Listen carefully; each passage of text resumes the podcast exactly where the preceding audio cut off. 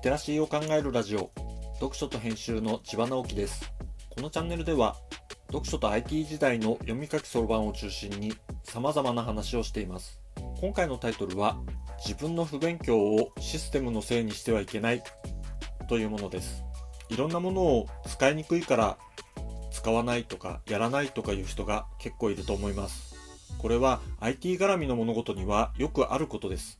実際恐ろしく使いにくいシステムは世の中に多数存在しています。でも実際使ってみないとわからないということも案外多いと思います。様々なシステムが人から与えられるものだと思っていると文句が出てしまうのです。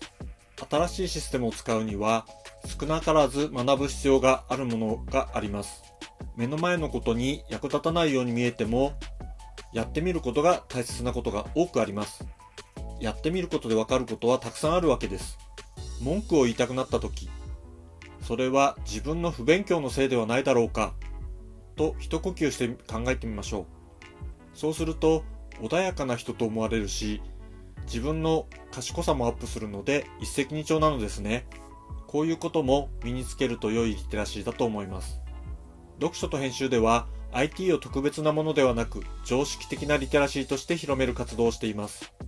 詳しい内容については概要欄のリンクからまたは読書と編集と検索して猫がトップページに出てくるホームページをご覧くださいではまた。